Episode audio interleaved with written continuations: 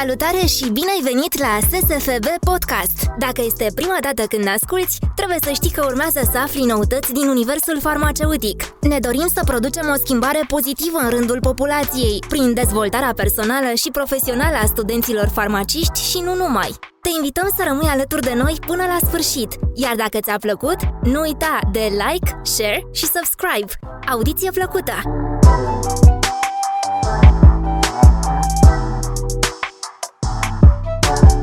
Bună tuturor! Numele meu este Andrada Cârlic și sunt coordonator de relații publice la Societatea Studenților în Farmacie București, iar alături de noi îl avem astăzi pe Dragoș Mutașcu, cofondatorul platformei Donorium. Am putea spune una dintre cele mai simple și rapide modalități de programare pentru donarea de sânge, sau cum ne place nouă să o numim, pentru a salva trei vieți. Dragoș, dacă ai putea să ne spui mai multe despre tine pentru a te cunoaște și publicul nostru. Bună, Andrada!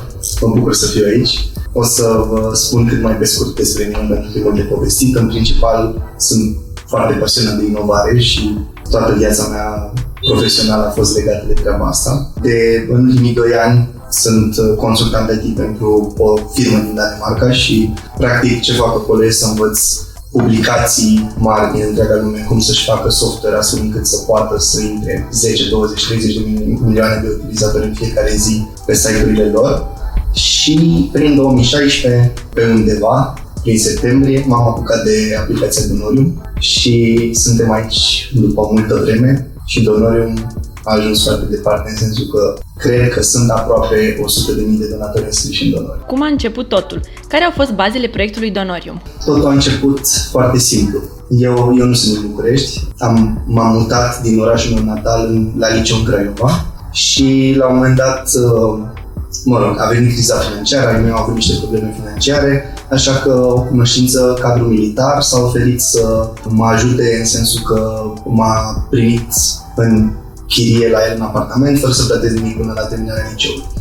Când am ajuns la facultate, eram undeva prin anul 2, uh, m-a sunat mama, eram la curs și mi-a zis că nu interesează unde sunt acum, trebuie să mă duc de urgență la spitalul militar și să donez sânge pentru domnul Balacelică, persoana la care se dusem la liceu în uh, Craiova și am ajuns acolo și am aflat că nu pot să donez sânge pentru că am dioptrii foarte mari. Dacă ai dioptrii peste 6, există un risc să-ți pierzi vederea. Și în momentul ăla a fost probabil unul dintre cele mai frustrante momente din, uh, din viața mea, pentru că știam că e foarte grav și că trebuie să-l ajut. N-am avut ce să fac, așa că am mers la el, uh, făcuse infarct, era destul de slăbit uh, și mi-a zis un singur lucru, că dacă nu găsesc donatori, o să mor. Și atunci m-am intrat într-o stare de alertă în care nu mai fusese până atunci și am găsit donatori, până la urmă a fost salvat uh, domnul Balaci. Dar uh, chestia asta a lăsat acolo o amprentă care a fost tot timpul undeva în background minții mele și n-a dispărut. Așa că vreo trei ani mai târziu m-am apucat de donori. Ce înseamnă acum Donorium și ce impact are această aplicație? Donorium acum probabil e cea mai mare aplicație de donare de sânge din România și probabil una dintre cele mai cool aplicații de donare de sânge din întreaga lume, pentru că mm, întâmplător sau nu am participat la forumuri internaționale ale organizațiilor donatorilor de sânge și am aflat că toată lumea ar vrea donorium în țara lor doar că n-am avut resursele necesare să ne întindem și în alte țări, dar sperăm să, să ajutăm și pe ceilalți să beneficieze de Donorium în viitor. Am aflat că proiectul Donorium se bazează pe sprijinul voluntarilor. Cum poți deveni unul și ce înseamnă să fii voluntar Donorium? Da, într-adevăr, Donorium se bazează pe sprijinul voluntarilor. Uh, ca să devii voluntar nu e nimic complicat. Trebuie să ne spui asta. Și în principiu trebuie să poți să faci ceva care e de folos în echipă și sunt multe lucruri pe care uh, nu le putem face de, face de unii singuri. Uh, de exemplu, uh, avem nevoie de mulți voluntari începând din martie pentru partea de suport pentru centre. Probabil în martie vom fi în toate centrele din țară și avem nevoie de voluntari care să țină relația cu centrele de transfuzie și să se asigure că programul e în regulă, că uh, au apeluri la donare atunci când au nevoie de sânge și așa mai departe. Și ăsta e un mod în care poți să ne ajuți ca voluntar. Avem nevoie de voluntari și ca să organizeze anumite proiecte pe care le facem împreună cu partenerii noștri și dacă oricine vrea să devină voluntar, Donorium ne poate scrie la helloarondonorium.ro sau pe Facebook sau pe Insta. Câți oameni s-au programat în anul 2021 pe aplicația Donorium și ce impact are aceasta raportându-le în numărul de donatori dinaintea apariției ei? În 2021 s-au programat la donare peste 40.000 de oameni. A fost unul din anii în care s-au, s-au programat cei mai mulți oameni la donare, evident, Donorium e în creștere continuă. Din păcate, nu avem o statistică clară legată de numărul de donatori ai centrelor de transfuzie, nu se fac statistici. Poți afla câți donatori uh, sunt într-un an de la centrele de transfuzie, doar vorbind cu fiecare în parte și aflând un număr destul de estimativ, adică nu, nu există genul ăsta de rapoarte, dar planul nostru pentru versiunea 2 aplicației e să oferim asta centrelor de transfuzie, adică să oferim o platformă în care să poată să vadă statistici pe lună, pe săptămână, pe an despre numărul de donatori de sânge înscriși și, bineînțeles, să încurajăm ca din ce ce mai mulți oameni să doneze sânge, pentru că noi am constatat că inclusiv uh, munca medicilor care uh, fac consultații la centrele de transfuzie e mult mai simplu atunci când oamenii vin în mod organizat la donare. Adică, uh, de exemplu, la centrele de transfuzie din București uh, sunt uh, șase cabinete medicale. Uh, unul dintre ele este cabinet dedicat programărilor întotdeauna medicul care lucrează la cabinetul dedicat programărilor are o viață mult mai ușoară decât uh, ceilalți medici. Dar uh, cumva situația e de așa natură că foarte mulți oameni vin pe neașteptate să doneze sânge pentru că ajung cu o rudă la spital sau uh, într-o situație de genul ăsta și doctorii le spun că n-au sânge pentru operații și atunci oamenii sunt nevoiți să meargă urgent la centru și să doneze sânge. Dar într-o lume ideală pe care noi ne dorim, ar trebui ca oamenii să poată să se programeze, să meargă în mod organizat acolo și să o facă din proprie inițiativă, nu din cauza unei urgențe. Atunci o să rezolvăm criza vânării de sânge, când oamenii merg din proprie inițiativă acolo. De ce este important să donăm sânge și cum putem convinge și noi, la rândul nostru, cât mai mulți oameni să o facă? Ei, cred că dincolo de toate uh, lucrurile care țin de sănătatea proprie, pentru că întotdeauna donatorii de sânge sunt oameni mai sănătoși, adică îți scade uh, riscul de accident vascular cerebral sau în cazul în care ți se întâmplă ceva, te recuperezi mult mai repede, adică corpul e obișnuit cu a pierde sânge și te recuperezi mult mai repede decât un uh, om care nu donează sânge dincolo de beneficiile astea pentru sănătate și de faptul că poți afla dacă ai boli pentru că îți faci analiză odată cu fiecare donare de sânge. Cred că cel mai important lucru care ar trebui să motiveze pe toată lumea este să-și imagineze ce se întâmplă dacă o rudă din familie ajunge în terapie intensivă și trebuie să aibă o operație care depinde de transfuzie. Și doctorul îi spune că n-au sânge.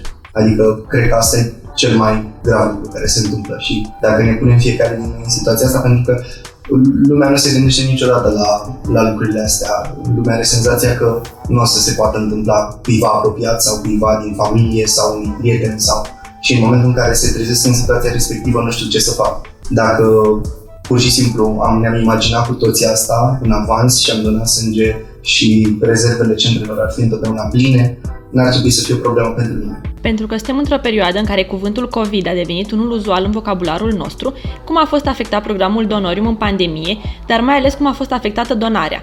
Sunt oameni mai reticenți în a dona sânge, crezând că se pot infecta cu virusul SARS-CoV-2? Donarea de sânge a fost afectată destul de tare la începutul pandemiei, uh, în sensul că ne amintim cu toții, a fost o lună de lockdown total, în care ieșeai din casă doar cu declarație și lumea era foarte panicată, nu ieșea din casă și așa mai departe. Iar uh, a dona sânge nu era un motiv pentru care puteai să-ți faci declarație să pleci de acasă. La momentul respectiv, uh, mulți oameni care promovează donarea de sânge și mulți oameni din echipa noastră au uh, făcut demersuri să apară pe declarație ca motiv donarea de sânge și până la urmă am reușit cu toții și uh, la un moment dat declarația respectivă a conținut și uh, motivul de a merge să donez sânge ca motiv uh, pentru a ieși din casă. Uh, noi în perioada respectivă am lansat campania Ești doar să donez, în care am încurajat oamenii să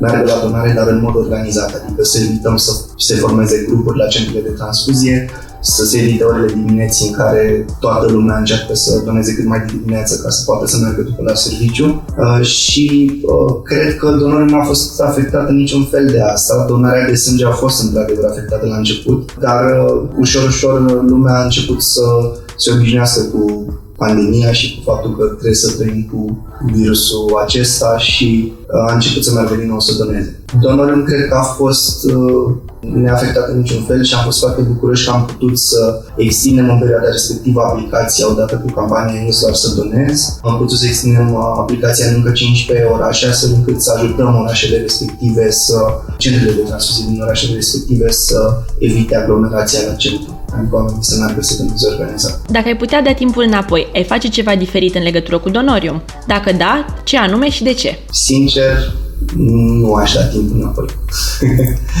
uh, n-aș face nimic diferit pentru că știu că am făcut tot ce a fost posibil cu resursele pe care le-am avut.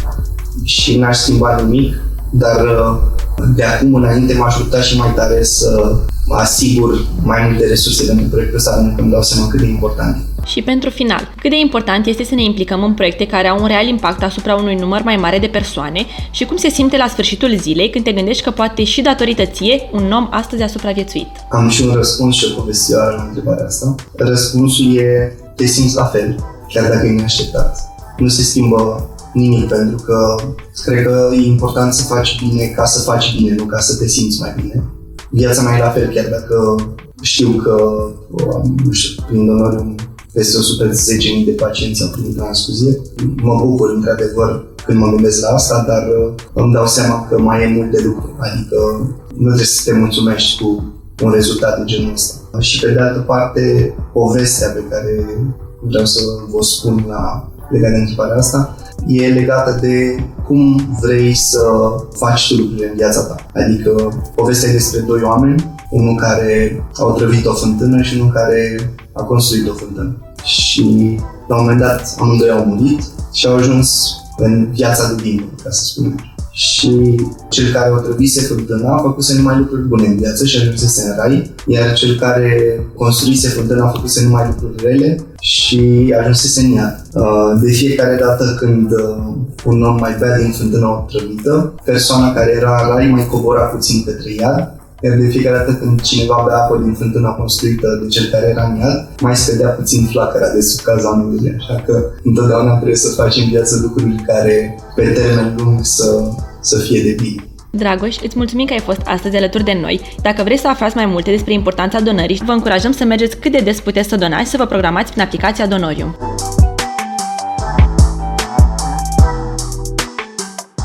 Mulțumim și ție pentru că ne-ai ascultat până la final. Îți reamintim că atât acest episod cât și cele anterioare sunt disponibile și pe contul de Spotify SSFB, iar pe noi ne poți găsi pe site-ul ssfbucurești.ro și pe paginile de Facebook Societatea Studenților în Farmacie București, Instagram SS Farma București și TikTok SSF București. Până data viitoare, nu uita! Love is about chemistry, so is pharmacy.